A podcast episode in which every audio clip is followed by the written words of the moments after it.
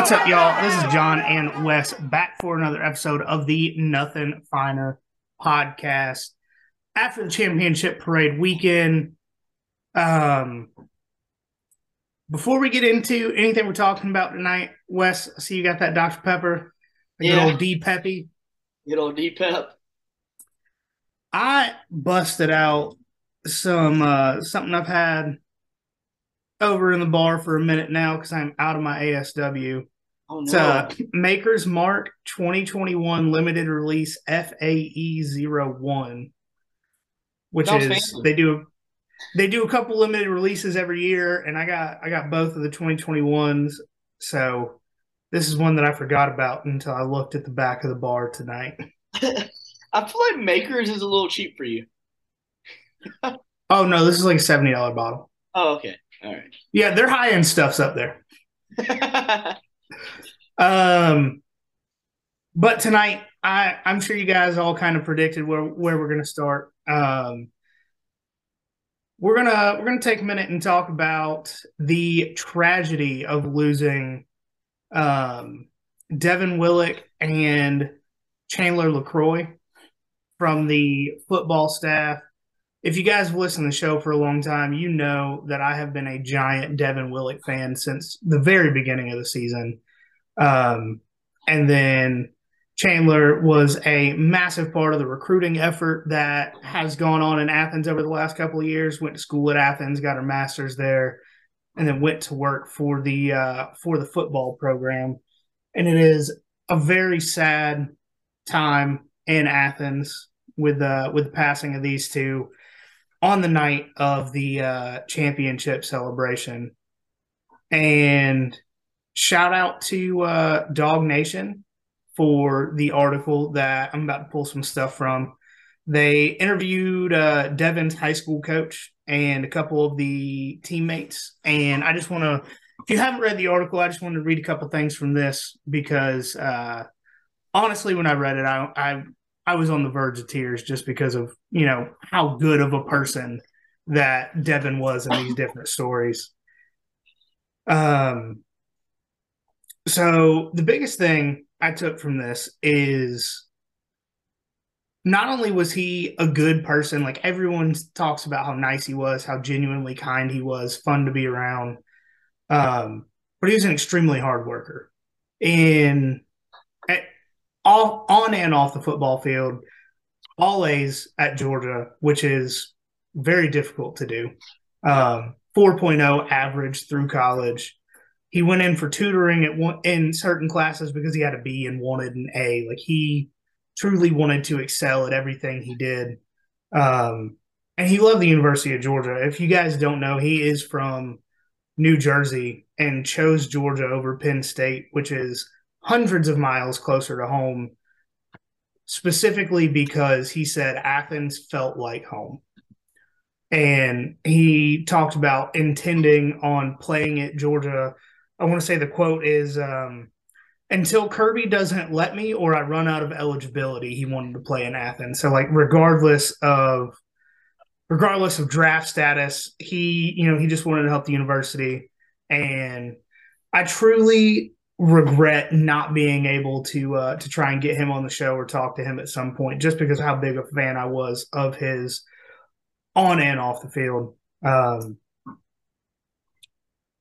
yeah, and that's just kind of where I want to kind of where I want to leave that because if I get too much into it, I'm going to get even more sad like I was a few days ago. yeah, no, I mean, dude was a dog inside and out. Um, you brought up New Jersey. He, I saw an article where he would drive from drive a great or not drive, but ride on a Greyhound bus all the way from New Jersey to Athens to, just to try to be a part of the team before he was on the team. Um, and there's there's a picture going around Twitter of um actually uh Devin Willock with the little boy um that night and they're looking the family is looking for to get a hold of his family to I guess to get them the picture or like thank them or whatever. So if anybody has any contact, like try and find that picture. I'll I'll retweet it on our Twitter page. I'll tweet it on mine. Just get the family because I'm sure the family wants to hear the kind words of you know how he was off the field, and then going to Chandler, man, I we we didn't know a lot about her, um, but from what I've seen from all the um football players, from all the staffers, like she was probably one of the kindest people you'd meet. Um, like I said, I didn't know her, so I'm not gonna go in and be you know be that person. Um, and another story about her is, um, she lost a jacket during the Ohio State game. It was a handmade um, jean jacket with a bunch of like Georgia stuff on it that she lost, and her friends are trying to get back.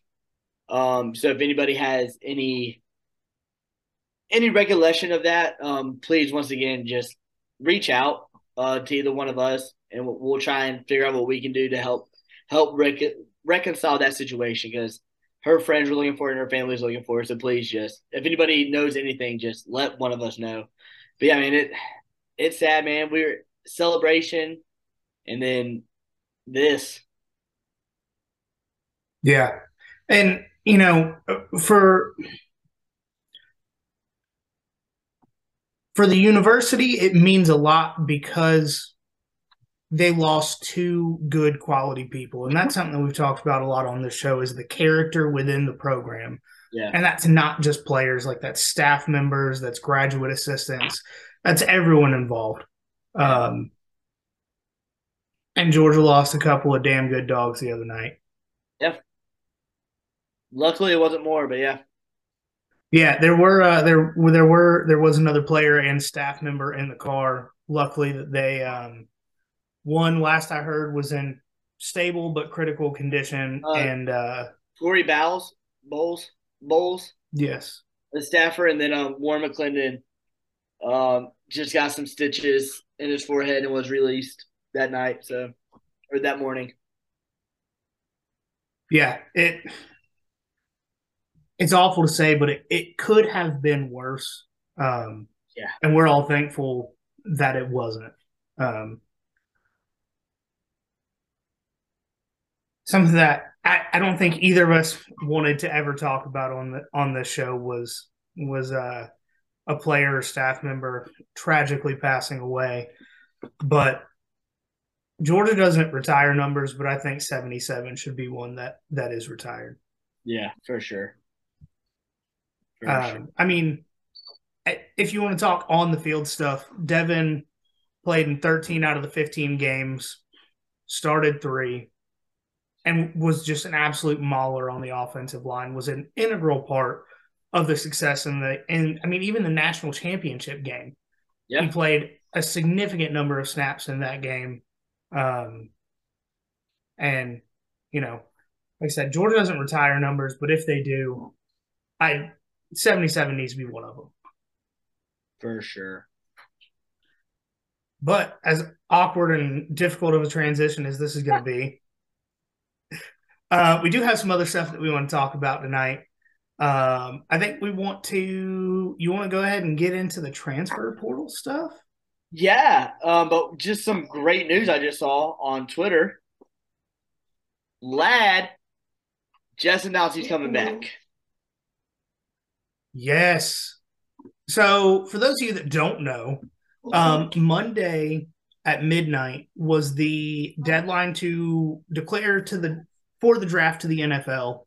Um, but Thursday is the deadline to declare publicly for the draft. So there are players that have possibly told the NFL, but it's not going to be made public until Thursday. Um, but the transfer portal closes tomorrow, which is going to be absolutely huge. Huge. Huge. so I'm glad I'm glad you talked about that because um a big name we're all looking for is um Sedrick Van Pran. Um he once yes. again he could have declared, but he had he hasn't announced anything yet. So that's the name that's the name to watch out for. But um going back to that that sad situation with more with um Devin Willock, um Van Pran was the first one there. Um, for those y'all that don't know, um, he was in the he was in a car behind him, and I and watched it all, and he actually was there holding uh, Devin Willock when he took his last breath. So, um, with that being said, I, I don't think he Van Pran goes anywhere. I think he's going to stay. I I tend to agree with you, but with that being said, if you pray, this whole team and staff needs it. You know, thoughts, prayers, good vibes, whatever whatever you can do is your part. Um, it's it's losing a family member at the at you know a couple at that. So um, especially Sedrick being there. Jalen Carter is rumored to have been there just minutes after as well. Yeah. Um, so, like I said, if uh, if you if you pray, if you want to like rub some crystals and whisper into them for some good vibes, whatever whatever you personally choose to do and believe in, the whole team needs it right now. Yeah, let's stop being sad. you brought it back up. Look. I know. Well, well, it hit me when I saw the Ladd thing, and then, um, that Van Pran still has it, and then like I feel like yeah. So there's something that I do want to talk about when it comes to Ladd because I I feel like maybe not in the Georgia fan base, but nationally, he is underappreciated for what he is. Because when there was a rumor that circled around very minimally that Ladd could be going to the NFL because he is a redshirt sophomore, so his third year out of high school. Ladd McConkey's a fucking baller, guys. Yep. Like nationally, if you don't quite get it yet, um, Ladd McConkey, 762 receiving yards on 58 catches with an average of 13.1 yards per catch, seven touchdowns. Cool, right? Like that's it's not Biletnikoff level. Um, but the way Georgia spreads the ball around, it's, Georgia's probably not going to have a Biletnikoff receiver. No. But last season, he had four carries for 44 yards. This season, he had seven carries, only three more carries, right? Um, he had th- he had seven carries for 134 rushing yards. Almost, or he over tripled the number of rushing yards on three more carries, two rushing touchdowns. So his total scrimmage yards 65 touches for 896 yards and 13.8 yards per play with nine total touchdowns. For a three star. Like he needs to be on that elite slot receiver level that you hear about nationally that he is always ignored in. You there? Hello? Yeah, yeah. Sorry, I was I was reading something.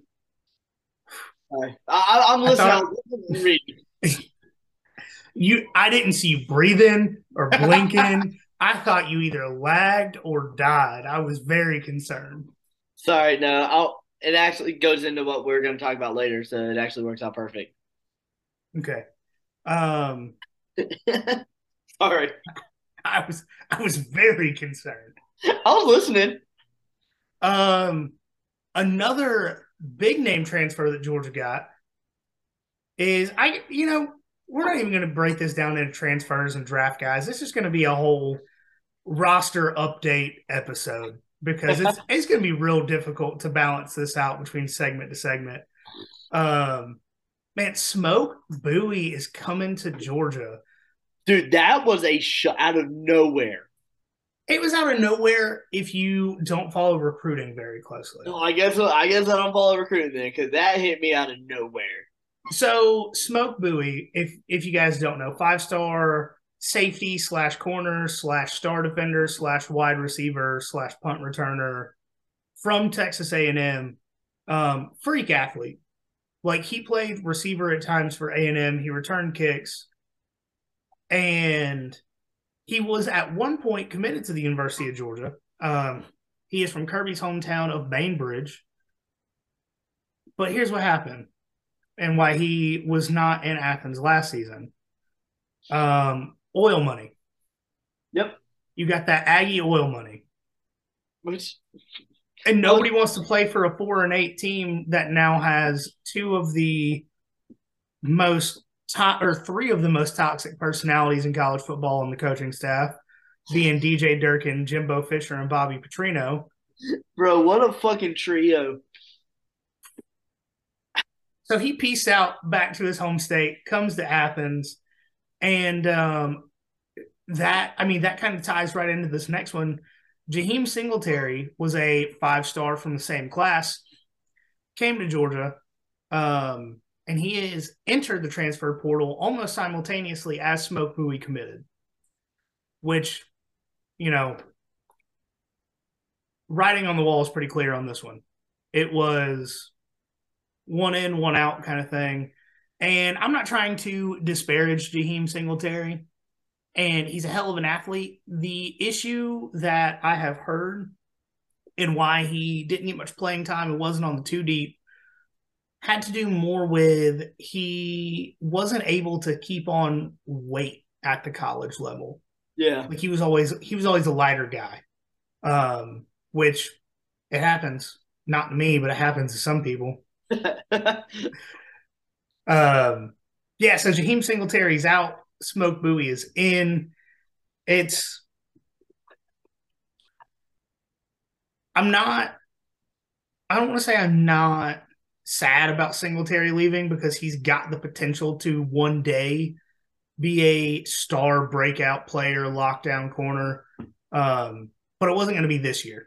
Yeah. And Smoke Bowie could be that this year, especially with Kelee Ringo going to the draft. Yeah. I don't know, man. Like going going back to the offense, talking about you know Ladd and with the additions of RaRa and Lovett, does Georgia have the best receiving core in college football? I don't know about college football because Ohio State's Ohio State's only losing Jackson Smith-Njigba, and they didn't have him all season. Yeah, that's true. Okay, so SEC. I think I think they have the most proven receiver room in the SEC. And I say that because if you want to talk about more highly rated guys, Bama and Tennessee have more highly rated guys. But who does Bama have a receiver now? Burton. But that's the only proven guy. They have a lot of other guys that just aren't proven. They're I mean, Bama's recruited at an insane level I mean, they've beaten, they've been technically a better recruiting team than Georgia over the last two seasons. Yeah, well, rings. Uh, Look, I'm not arguing with you. I'm just saying Georgia has what, yeah. four or five of the top 15 receivers in the SEC on their team this season. But I mean, but looking at who they like have, so they still got Ladd. Yep. AD possibly. There's rumors of him leaving. I like I said, we talked about this before we came on. The rumor is one guy in a random Facebook group who has no ties to any program saying that he's heard AD to Texas. Apparently, some beat writers are saying it. I mean, I, am on Twitter and I haven't seen anything, but yeah. I was about uh, to say I googled AD Mitchell transfer and literally found zero articles. Yeah, AD, fucking. Oh, I mean, Arian Smith. Arian Smith. Marcus but, Rosemy hasn't announced the transfer, and it, it's possible he does. It's possible he doesn't. Yeah, dude, I'll even throw Meeks in there. Yeah, like this and, receiver, whoever's QB one next year is going to have a field day as long as Monken stays. Man, I don't. So we may have talked about it on the show before, but it is part of Todd Monken's contract that I'm pretty sure he owes the university money if he leaves for another college OC job. Really? So I don't remember the exact specifics of it, but I read it up. I read up on it at one point. The only jobs that he is allowed to leave for before the end of his contract are an NFL OC job or head yeah. coach, and a college Power Five head coach job. Huh. There's no Power Five head coaching jobs available, and he the accounts that I've read are he kind of burned himself out on the NFL because head coaches are often the problem. Yeah. and blame it on the coordinators and fire them. like Freddie Kitchens, he was he was the offensive coordinator under Freddie Kitchens in Cleveland. Yeah. But Freddie Kitchens called the plays and then blame Monken on the bad offense. yeah. Sounds about right. But I mean, talking about Monken, um, there's also I mean this one's coming from Aaron Murray. So I don't know how, how but um there's rumors of uh, Glenn Schumann to Bama for the same position. I could see it. I could 100% see that being an option. So, for those of you that may not know a lot about Glenn Schumann, he was an Alabama graduate, got started as a GA under Saban, worked his way up to a uh, defensive analyst, and then when Kirby left, he followed Kirby to Athens. He was the uh, he was one of the linebackers coaches, and then worked his way up to defensive coordinator. Um, and his wife is also a Bama grad. Mm. So I could see Schumann going to Alabama, but I could also see him trying to follow Kirby's path of being the best defensive coordinator in the game, year in and year out, top yeah. defense, just being absolutely elite at what he does. And then when the right opportunity comes up, he's going to take it. Yep. I can see that. I could see and this this might be crazy and y'all can call me out in a few years if this doesn't happen. I could see him laying in wait and the Bama job when Saban retires being between Kiffin and Schumann. Dude. I man, I've I've talked about this before, and I don't know if I talked about it in the pod or not, but Kiffin, man, like Kiffin at Bama, like it sounds all great and fantastic, but like I don't think the boosters at Bama would deal with his I don't want to say attitude, but like his character. But that sounds bad as well. And but you know, from all accounts, he is not the same person he was a few years ago. He's not, but he's not that Alabama. He's, you know what I'm saying? I no, I I definitely see how personality differences. There, that's the word. That's the word. Yeah, I can see how personality differences could cause that not to be something. Um, but you know whose personality would fit great as head coach at Alabama? Glenn Schumann. Glenn Schumann. And I'll be honest, I think Kirby would be better to work for than Saban. Yeah. And I say that because he talked about it at media days. He gave the he gave the staff Fridays off in the off season. He's like, I know I miss my family, so I know you miss your families. Yeah. He's like Fridays, if you come in, come in late. He's like, I don't want to see you before lunch. Yeah. So, you know, you don't hear Saban talking about that. I, like I'm not trying to I'm not trying to talk bad about Nick Saban because he's not even arguably he is the best coach in college football history, right? Like there's people that are working towards it, and there's I, I mean if you want to talk about longevity, there there's some other coaches that can be in the conversation. But if you're talking about the accomplishment someone's had over their career, it's Nick Saban, hands down, no questions asked. Oh yeah. But I mean, there's there's a point where, you know, who would you like to work for more? I feel like Kirby would be fun to work for. Yeah, and Nick Saban might be behind closed doors, but publicly he's never talked about like, oh yeah, I miss my family. Take Friday off. um. So we're just going to keep going down the list of guys here. Um, so Georgia's losing their top two offensive tackles to the NFL NFL draft, and I say top two, but it's more like one and then two A and you know Amarius Mims is right there at 2B because he played a majority of the um, Peach Bowl and national championship game and did so at a very high level. Yeah. So I think Amarius Mims steps in at one of those tackle spots and in fall camp it sounded like a guy named Earnest Greene was actually pushing Broderick Jones for that left tackle spot and then he got injured and wasn't able to uh, continue competing. So it sounds like Georgia's good there. Um, guard is now a, I think left guard is now a competition with Xavier Truss. I believe he's announced for the draft. I haven't trust. Yeah, trust. Is he? I haven't seen anything. I'm looking it up real quick. Um,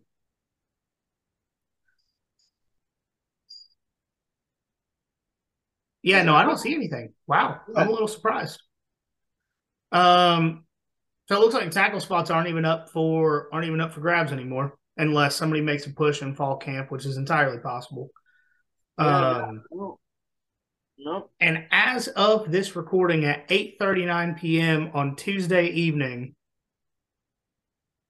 Sedrick Van Pran Granger is looks to be coming back at center, which is huge. Huge. Uh, like Georgia had, I know we talked about on the show. We we talked about a lot of line play on this show. But Georgia allowed nine sacks in 15 games. That is the least in a 15 game span. Nine sacks in 15 games. And you're losing you're losing one of your starting tackles and one of your tackles that was playing a majority of the snaps, but not by much because Amarius Mims was biting at his heels. Dude, I'm telling you, man, those three peat talks could be legit. It's that so I do want to talk probably next week about like an a way too early look at um SEC top teams Okay. and like who you think who you think could uh, challenge for the SEC championship next year, and like some pros and cons about those teams because there's a Yeah, we'll figure that out. Yeah. I like that though. I like it. Because there are some teams that I think if and this is like if the stars align can be elite next season. Yeah. But it's got to be it, uh, everything's got to fall into place. No uh no square pegs and circle holes. Um so Trezmen Marshall has entered the transfer portal, which is he was number 15 inside linebacker for Georgia. If you guys are not familiar, he was part of the rotation at inside linebacker, which is, I mean, I I think it's a, it's a decent size loss because he played. Yeah. I mean, he's part of the two deep rotation, But and I uh, feel like if you're just a casual fan of this team, you have no idea who he is. right, and Yeah. he once in the blowout games, he would come in as like the inside linebacker. It, it would be him and Rian Davis, 15 and 0 on the inside linebackers. Um, but he did extremely well when he was in the game. Yeah. Like you never saw a busted play and thought, "Oh, 15, let that go." like it, it, the reason that he wasn't starting wasn't because he wasn't good enough. It's because you have freak athletes like Smael Mondon and Jamon Dumas Johnson. Like Yeah. it, it wasn't that he wasn't good enough. It was that there were other guys that were just as good and knew just as much, but were like a little faster. Is essentially what that was. yeah. Um, we're gonna keep going through here. We all we all knew Darnell was leaving. We all knew Kelee was leaving, which to be 100% honest, it's sad that we're losing both of those guys because Kelee, while he had some rough times, has played at an elite level. I don't know, I'd say like 90% of the time. Um, and then Darnell is just Man, if I ever get an opportunity to talk to Darnell Washington, I'm going to ask if he and Brock Bowers are the same species of alien or if they come from like different parts of the galaxy. because the I, you cannot convince me that they were not either lab created or from another planet. Yeah. Robert Beal is going to uh, going to the draft. Does Which- That that's pretty big because either Georgia's going to try and pick up somebody on the outside in the transfer portal, or um, or go with some very young guys, like very young. You're talking sophomores and freshmen. Um, Jalen Walker cross trained at outside linebacker this season. You saw it in the TCU game; he played outside. And then you've also got um, MJ Sherman, who is leaving, going to Nebraska of all places. Um, yeah. Hey, to each I guess. Corn money is that is that what that is? no, I don't. I don't want to disparage MJ Sherman because he was a guy that I was extremely excited for coming into uh, coming into the last couple of seasons. Yeah, but he just had a hard time finding his way in the rotation, and Georgia's got some studs coming in, and put some athletes some athletes at inside linebacker outside late in the season to uh, to make up for injuries. One thing that we have not mentioned yet, Nolan Smith, our guy. He's going to the draft. We all expected it. Yeah, about Man, that. I'm still extremely sad that he was not able to play the back half of his last season. Man, could you imagine if mm. If Nolan Smith was in that TCU game? It would have been very much like the end of the Bama game, except in the second quarter, he would have gotten a sack and pointed to his ring finger. the the go to sleep celebration. You know, yeah. you know funny? That What's everyone that? credits um, Curry for that, but he did it after Nolan Smith. Did he? He did. Nolan Smith was Nolan Smith, trendsetter. Yeah, he was the first one to do the, the, the little nap celebration. Yeah. Yeah. That's hilarious. Uh, another guy, another guy that Georgia's losing the draft. Not no shock. Uh, Jalen Carter. Yeah, he was the first I, one to declare. yeah, I don't. I really don't even know why he had to declare. If I'm being entirely honest, I mean, you're talking about a guy that is projected before the combine or anything as a top three or four pick, and uh, when he gets to put his full healthy skills on display, it could very much be a Travon Walker scenario. I mean, a lot of people are projecting him to go number one. I can see it. Yeah. There's also a lot of people projecting Anthony Richardson in the first round, and I, I don't see that one. But hey, oh, I, am not. I might be blind, but I don't see that shit. Dude, I saw something. It was like being an NFL draft analyst has got to be the best gig because you can just you're just guessing, and if you're yeah. wrong, you're wrong. Like it's it. So the thing about NFL draft analysts is it's easier than being a weatherman. Yeah. Because in a weatherman, there at least has to be science to back up why you're wrong. Yeah. As like as a color commentator or play by play guy talking sports, you're supposed to be right some of the time. Some of the time. But um unless you're Gary. Unless you're Gary. You know, then then if you get like one name right in a game, you get your contract extended. But draft analyst, there was a guy that projected Emory Jones to go first overall.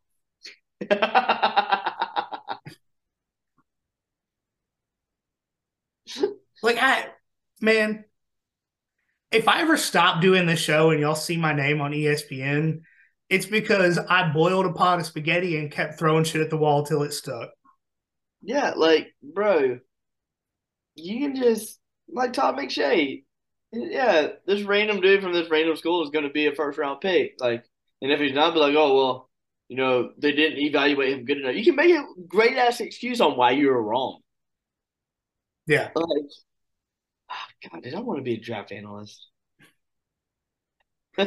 yeah, it's uh, it's absolutely wild. I don't, man, I don't it's what it is. It is what it is. It Man, if I if I in my profession, you know, working in fire protection and life safety, if I was wrong as often as a draft analyst, I would be in prison. Yeah, same. fair. Very fair. People would be dead all over the place. Uh, all right. So, do you want to? I know we both wanted to talk about the fun police and the fan base. Oh, you know who we didn't talk about? Blaylock transferring. Yeah, and we didn't talk about my boy declaring. Which one's your boy? Kearis. You got a lot of them. Ki- Kearis yeah. did declare. I was like, you know, Kearis is my boy. Favorite player on the team. I love Kearis. Yeah, I I can't say that I didn't expect it. I thought it I thought it was a 50-50. He, I mean, he was a like a. Pretty sure he was out of eligibility, honestly. No, you're right cuz he his first season was 2019. Yeah. Cuz in 2019 he had that catch game 1 against Vanderbilt for the touchdown where the dude broke his arm. Yeah. I I remember that. That's Yeah. one of the few things I remember. I knew it. That's my that's my favorite player. I got his jersey and everything. Now I got to get a new one. Um, so Blaylock, right?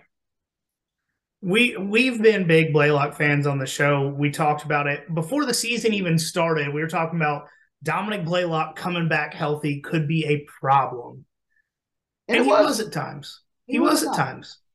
Um. So this year, 18 passes, 331 yards, five touchdowns. No, five touchdowns his freshman year.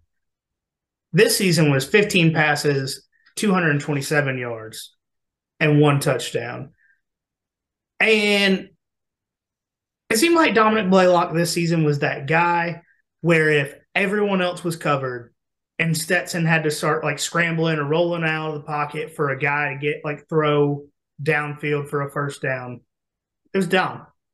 Well, You know? I mean, look at the Notre Dame game too. I mean, you said it how many times? If it wasn't for him, we would have lost that game. Oh, absolutely. Yeah. If it wasn't for Dominic Blaylock, the 20, 2019 season would have been like seven and five. Yeah. Without Dominic Blaylock and Lawrence Cager, who Lawrence Cager is going to the second round of the playoffs with the Giants. Dude, I forgot about Lawrence Cager. Yeah, Lawrence Cager and Dominic Blaylock. If those two were not catching passes in 2019, that's a seven and five team. Oh, we were screwed. Yeah, seven and five team. So I, you know, I know no one that listens to our show are going to be those people that hate on Dominic Blaylock for leaving. But if you know someone that is one of those people, tell them to tell them shut the fuck up. You know what? He gave everything to this program, including two ACLs. I'm I'm glad you brought that up because that's that's that's where I wanted I wanted to go with this. Because there's a lot of people on Twitter who claim that if a player is transferring, they can't be a damn good dog. like, if there's one player that you give that damn good dog title to for transfer, like that's a transfer, is Blaylock. I don't give a fuck who you are. Yeah, absolutely. There's a lot of players that have entered the transfer portal this season. Yeah, like Trezmen Marshall, he played his ass off whenever he got the opportunity for three seasons. yeah, I want him to go succeed. yeah. But I'm talking. I'm talking about the um the damn good dog title. Oh yeah. Yeah, like you give that shit to Blaylock, and if you're if you're one of those fans that are like, you better not be calling a transfer a damn good dog, blah blah blah. Shut the fuck up. Absolutely. Like I said, Dominic Blaylock literally gave his heart and soul to this team, up to and including two ACLs. He tore his hamstring when he was trying to come, or not tore, but sprained his hamstring severely last season trying to come back. Yeah, like dude gave everything for this team. So yeah, I'm gonna give him that the damn good dog time. And uh, like you can go back and watch games from that 2019 season. Tell me where you think Georgia ends up at the end of 2019 without Dominic Blaylock. Yeah. And if it's not seven and five, eight and four, you're full of shit. We're not going to a Florida bowl game and not in a good one. Yeah, it's like the fucking Gator Tax Slayer Gator Bowl or something without Dominic Blaylock as a true freshman on that 2019 team. So if you're one of those people that's like, oh, you can't call him a damn good dog or you can't support him wherever he goes, fuck you.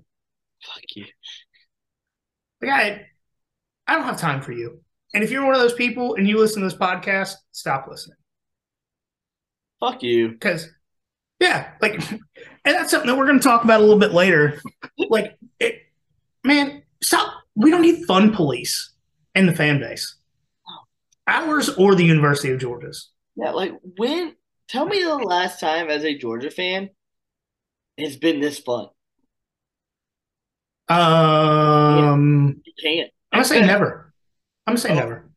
07 was maybe like the closest, but Yeah, they didn't even make the SEC championship in 07. yeah, but they should have made it to the Natty and won. But we won't get into that. Well, yeah, You know, how, you know what? I'll probably do something off air, but um,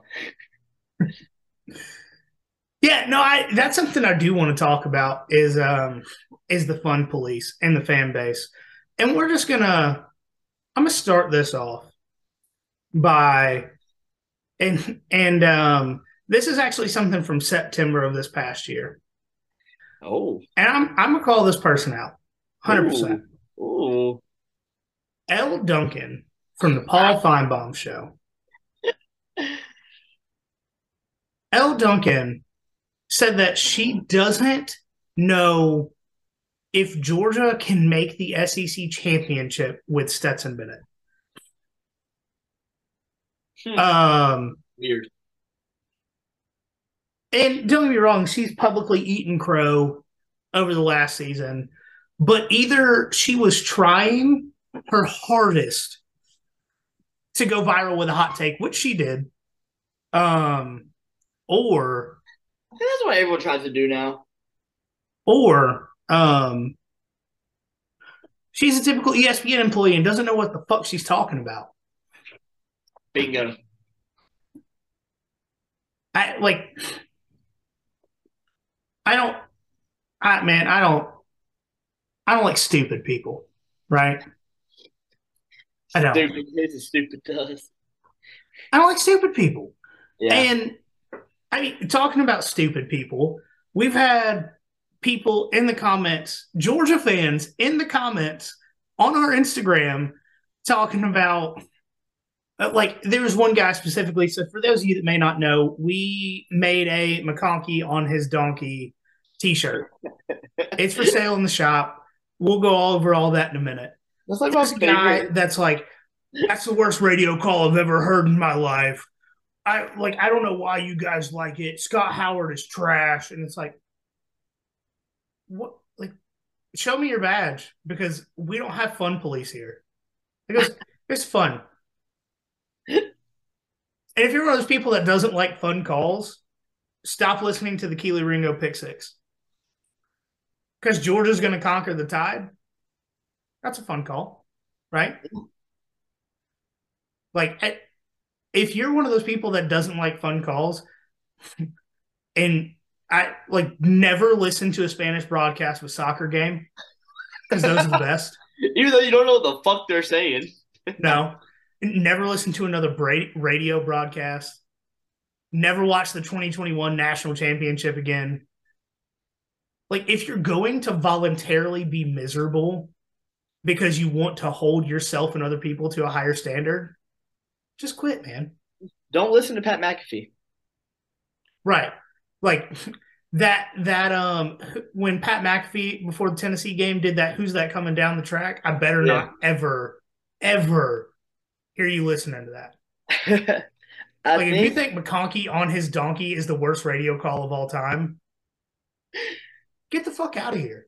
the best part about that is I, I commented back, I replied, and I was like, well, you know, that's where you're wrong. I was like, this is probably one of the greatest Scott Howard calls. And he was like, that's because you're trying to sell a shirt with that on it. I'm like, we didn't think it was good. Why would we put it on a shirt?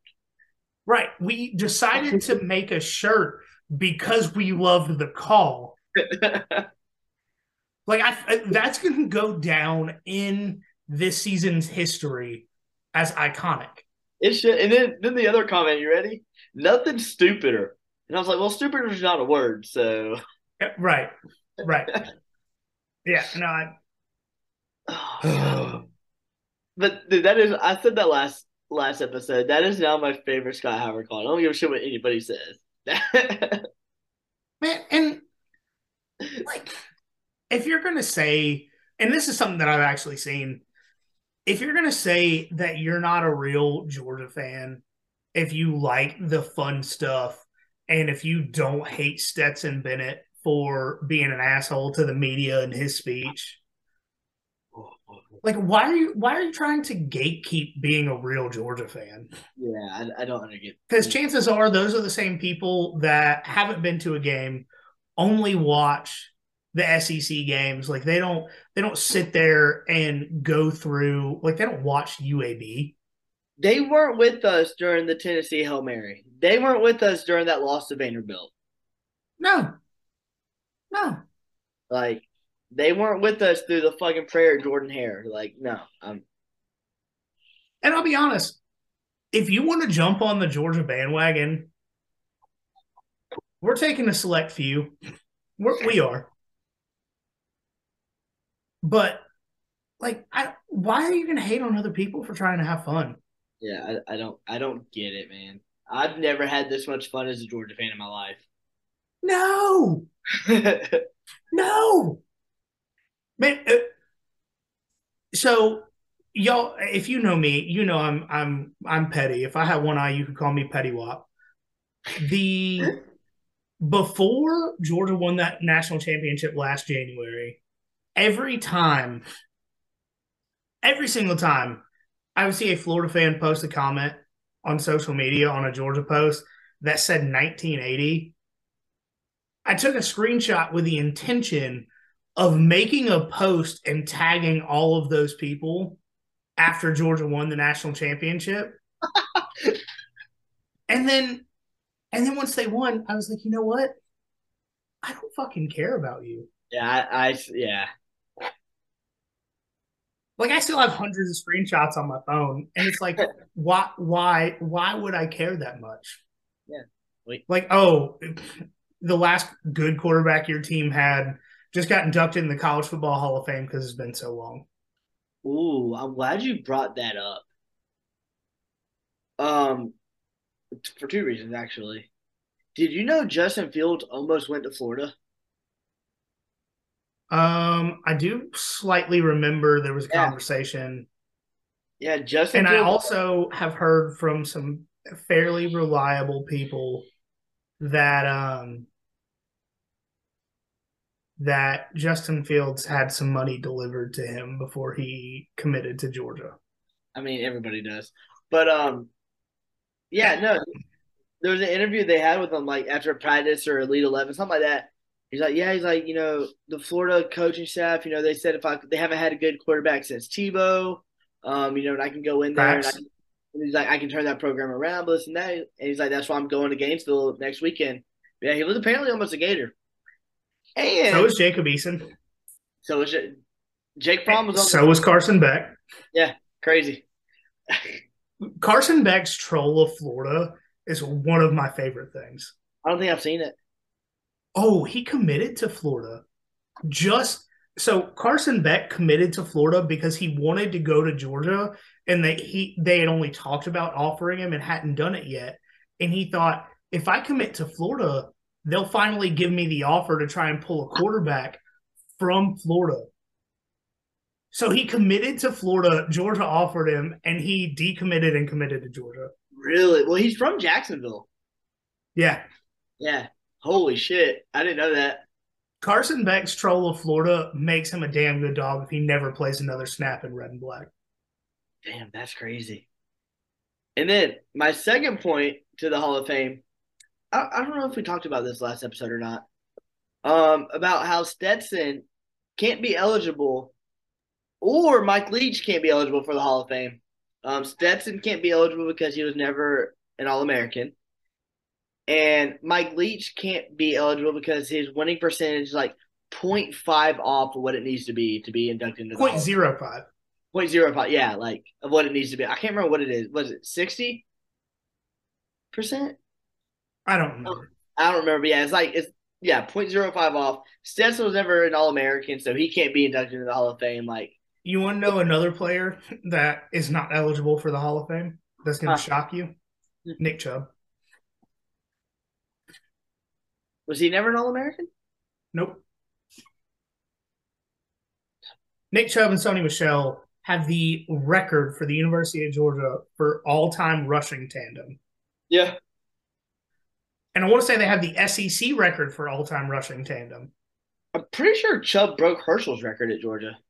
He did. Yeah. Like um not eligible for the Hall of Fame. They need to fix the eligibility, man.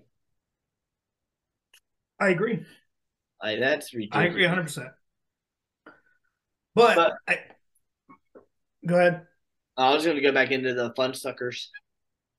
No, I I mean that's where I was headed too. No, I just I you know, at the risk of beating a dead horse, like why why try to ruin other people's fun? Like if you don't like Scott Howard's call, then don't talk about it. Then don't listen to Scott Howard radio. Like don't listen to the radio call. Yeah. And you know Oh man, I had some high proof whiskey go down the wrong pipe. That's um. See that? You okay?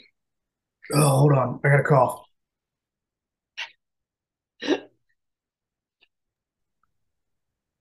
But the people that are complaining about Stetson Bennett during the parade, during the ceremony, I don't, I don't get it. So the biggest reason that I've heard people are complaining is he was on his phone while riding in the car, right? I got this. I got this. I got this. Well, let, let me do let me do my little bit first. So Stetson Bennett riding in the car was apparently on his phone.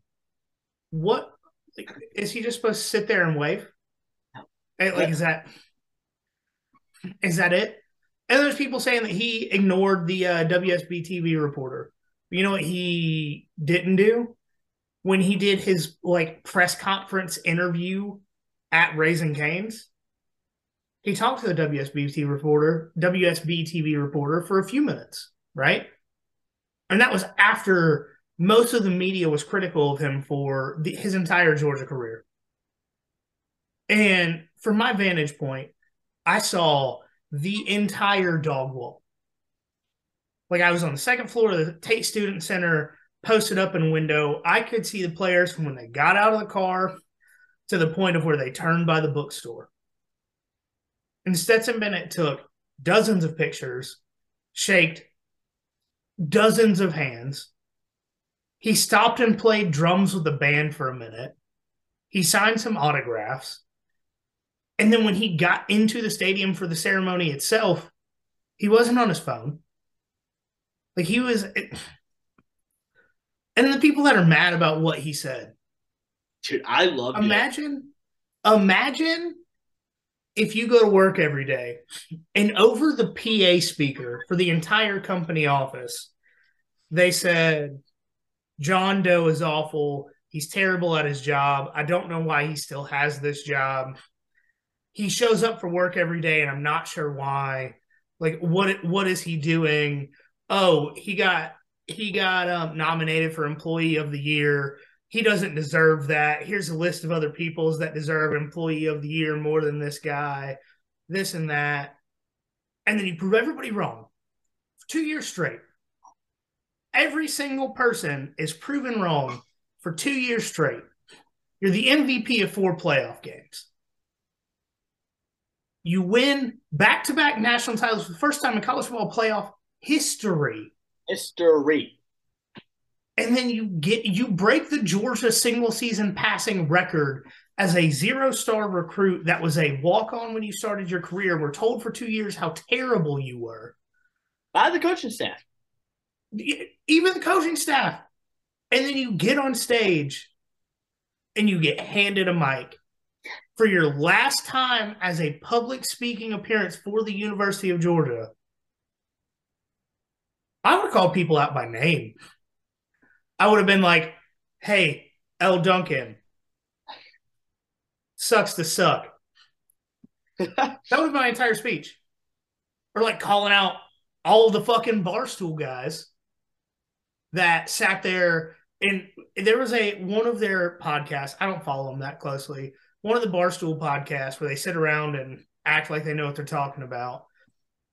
went through a list of guys that deserve to be a Heisman candidate more than Stetson Bennett. Shocker, none of those guys beat multiple Heisman candidates in their final season to win a national championship. Out of the top five, the only one Stetson didn't beat was Caleb Williams. That's because he didn't get a chance to play him. Dang it. This Georgia offense against that USC defense would have ended up very much like TCU. Oh God, yeah. Like I, you know, there's no chance to prove me wrong because they'll never play a game, but it would have been ugly. Yeah. It would have been very ugly. No, I just like man, if you're mad at Stetson Bennett for giving one last bird to the people that told him for his entire career from the time he was in high school until literally the day that he won the national championship MVP with six total touchdowns that he was not good enough. Shut up. It's just what it is. Shut up. Yeah. All right, Wes. Your turn. Yes. Yes. Yes. Yes. Yes. Dude, I just need like a segment. I'm, I'm gonna start off with this. I need a segment where like it has a song and everything. It's called West is like rant of the week or something like that. I'm about to go. Just clip the Family Guy. You know what really grinds my gears, dude? So, yeah, if you're hating on Stetson, I'm, I'm just gonna piggyback on what you said. If you're hating on Stetson, like shut the fuck up.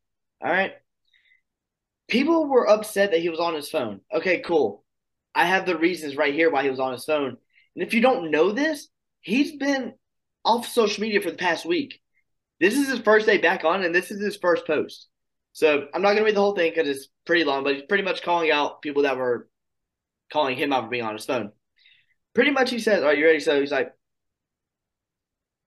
even he even cusses. It's great. He was fucking pissed. Um, but no, he pretty much he was talking about the fans celebrate as a group, right?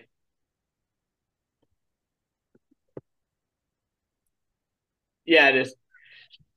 Um, sorry. Um, but no, so pretty much, um, he's, he wants to fill in some holes that people are leaving out. He's like, last year's parade was a celebration of that championship. This year's parade was a celebration of a special period of time for for me. Uh, is what he said. Of course, um, there is a possibility that I am wrong. And while we as a team very much so appreciate the fans, we also individuals appreciate our teammates.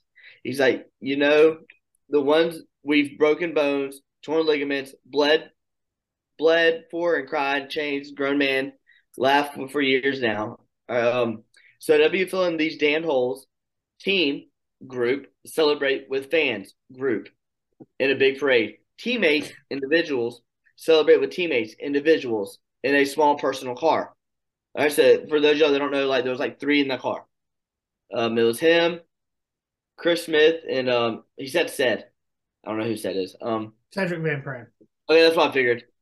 Um, teammates, individuals celebrate with teammates, blah blah blah. Um, guess which one I am? He's like, I'm a teammate. Uh, so to finish it off nice and neat, I was controlling the aux and playing bangers. So said Chris and I could have a blast on our last ride into Sanford. That's pretty much the gist of it. So he had two phones. One was controlling the music, so him and his fucking teammates could celebrate. And he was playing some really good music. Was he? Yeah. Oh, it was all like notorious B.I.G. and like old school rap. But but he laid it out right there. He was celebrating with his fucking teammates during a celebration. When he got out of the car, when he was part of the group, he was a part of the group. And I have pictures to prove it. I have hundreds of pictures of the dog walk. Yeah, so if you're I think people are hating on Stetson now because it's the, the quote unquote cool thing to do. If you can't hate on someone's play, you hate on their character.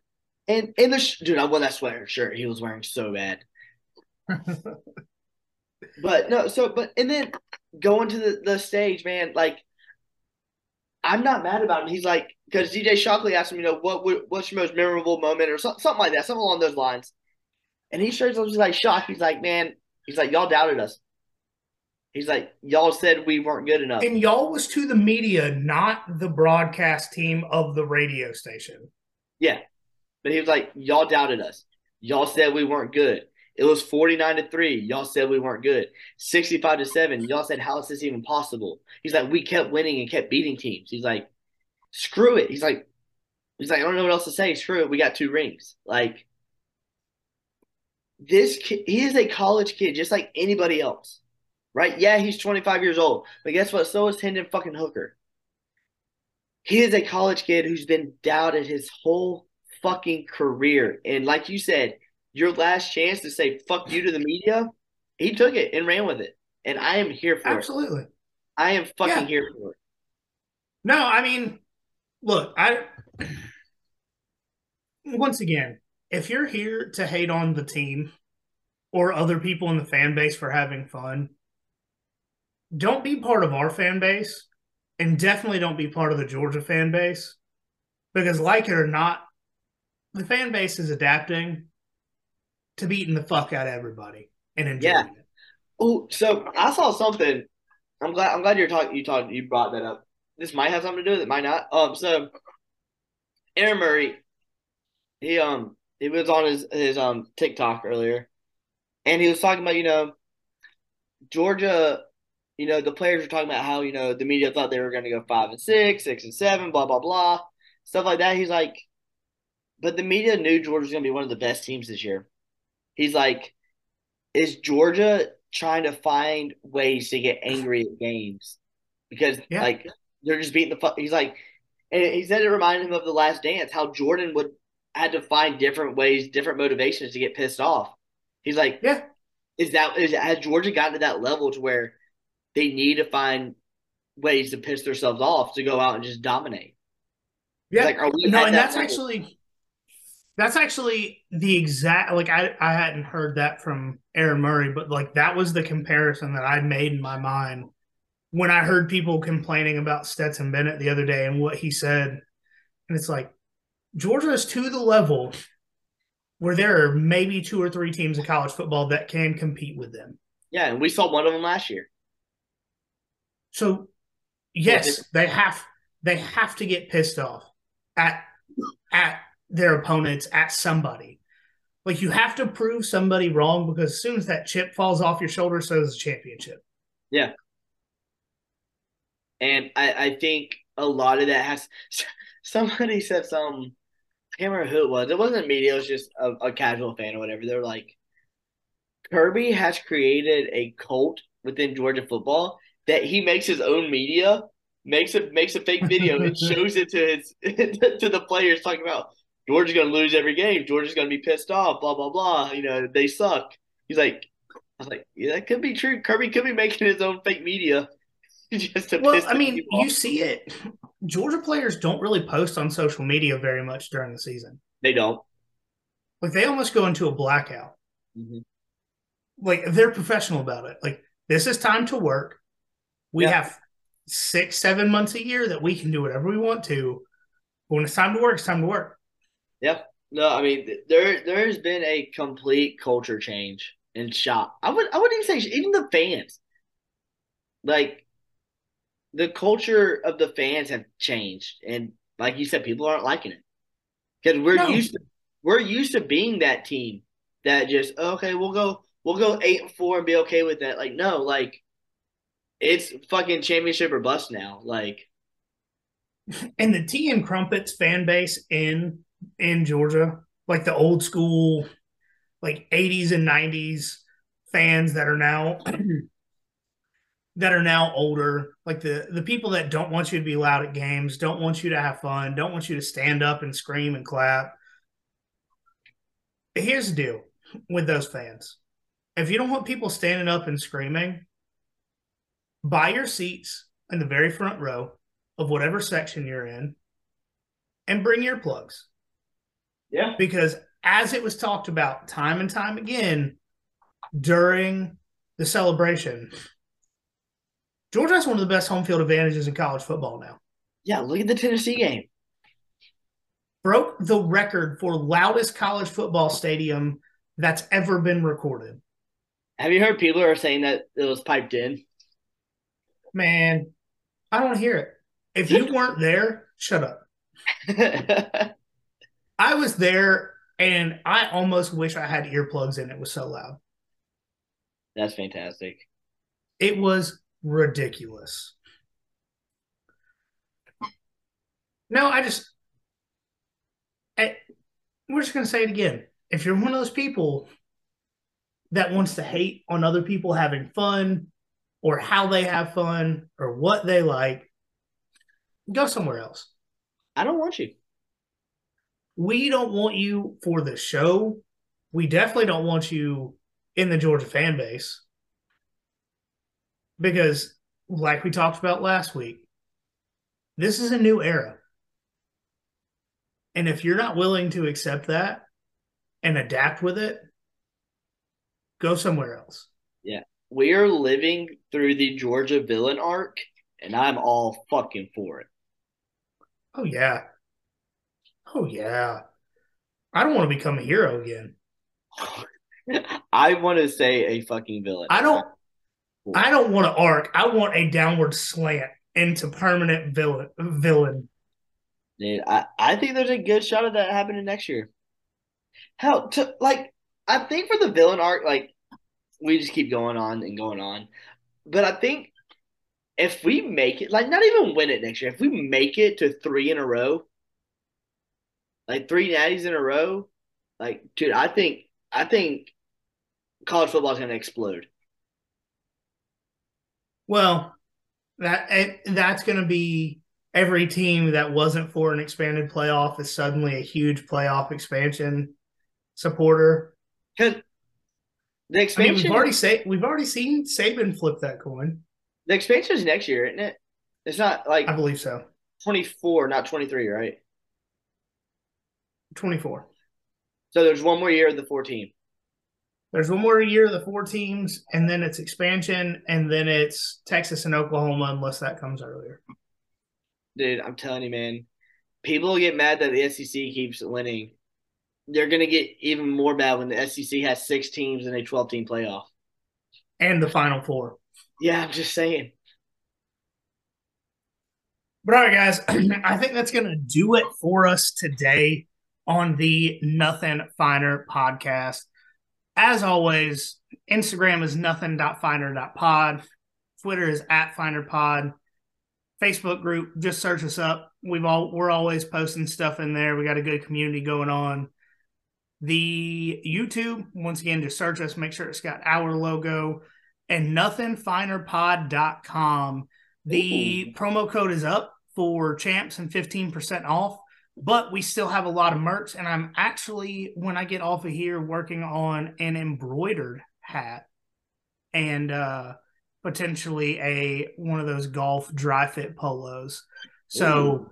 we're working on some stuff, but uh, you know, just stick it out with us because we're, you know, we're doing this and we're gonna have some fun guests coming up here soon. We're talking to some people working on some stuff.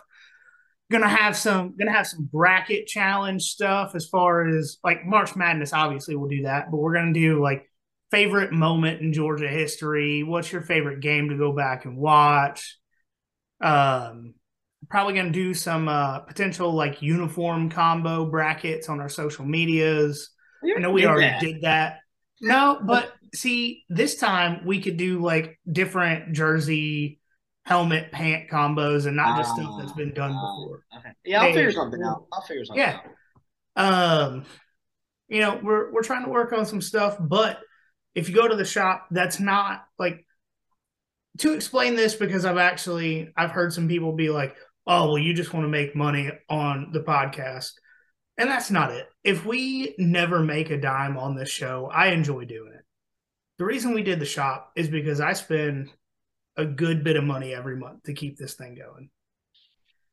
And if I can break even by a couple people buying t-shirts and stop losing money, that's kind of the goal. Like I, I don't I don't expect to blow up. I don't expect for Barstool or ESPN or Saturday Down South to pick up the show and us get a bunch of sponsors. I do. Yeah. I just want to get to a point of where I'm not losing money. Like that that's kind of the goal here. So if you want to support us, once again, it's nothingfinerpod.com. We got everything from stickers to hats, coffee cups, t-shirts. Um, and we're working on some stuff when I get some time But uh, you got anything else? No, I think I think I went on my rant. I think we're good. Oh, actually, yeah. Uh, Georgia basketball is beating Kentucky right now, seven to eleven, in the first half. Oh no shit. Oh no shit. And rank Georgia basketball, you fucking cowards. Okay, we're good now. All right, guys. Always remember there is nothing finer in the land than a drunk, obnoxious back to back. Third and a mile. Champ. Duggan from the two will throw it all the way across the field. It's picked up by Bullardy. Bullard got it again.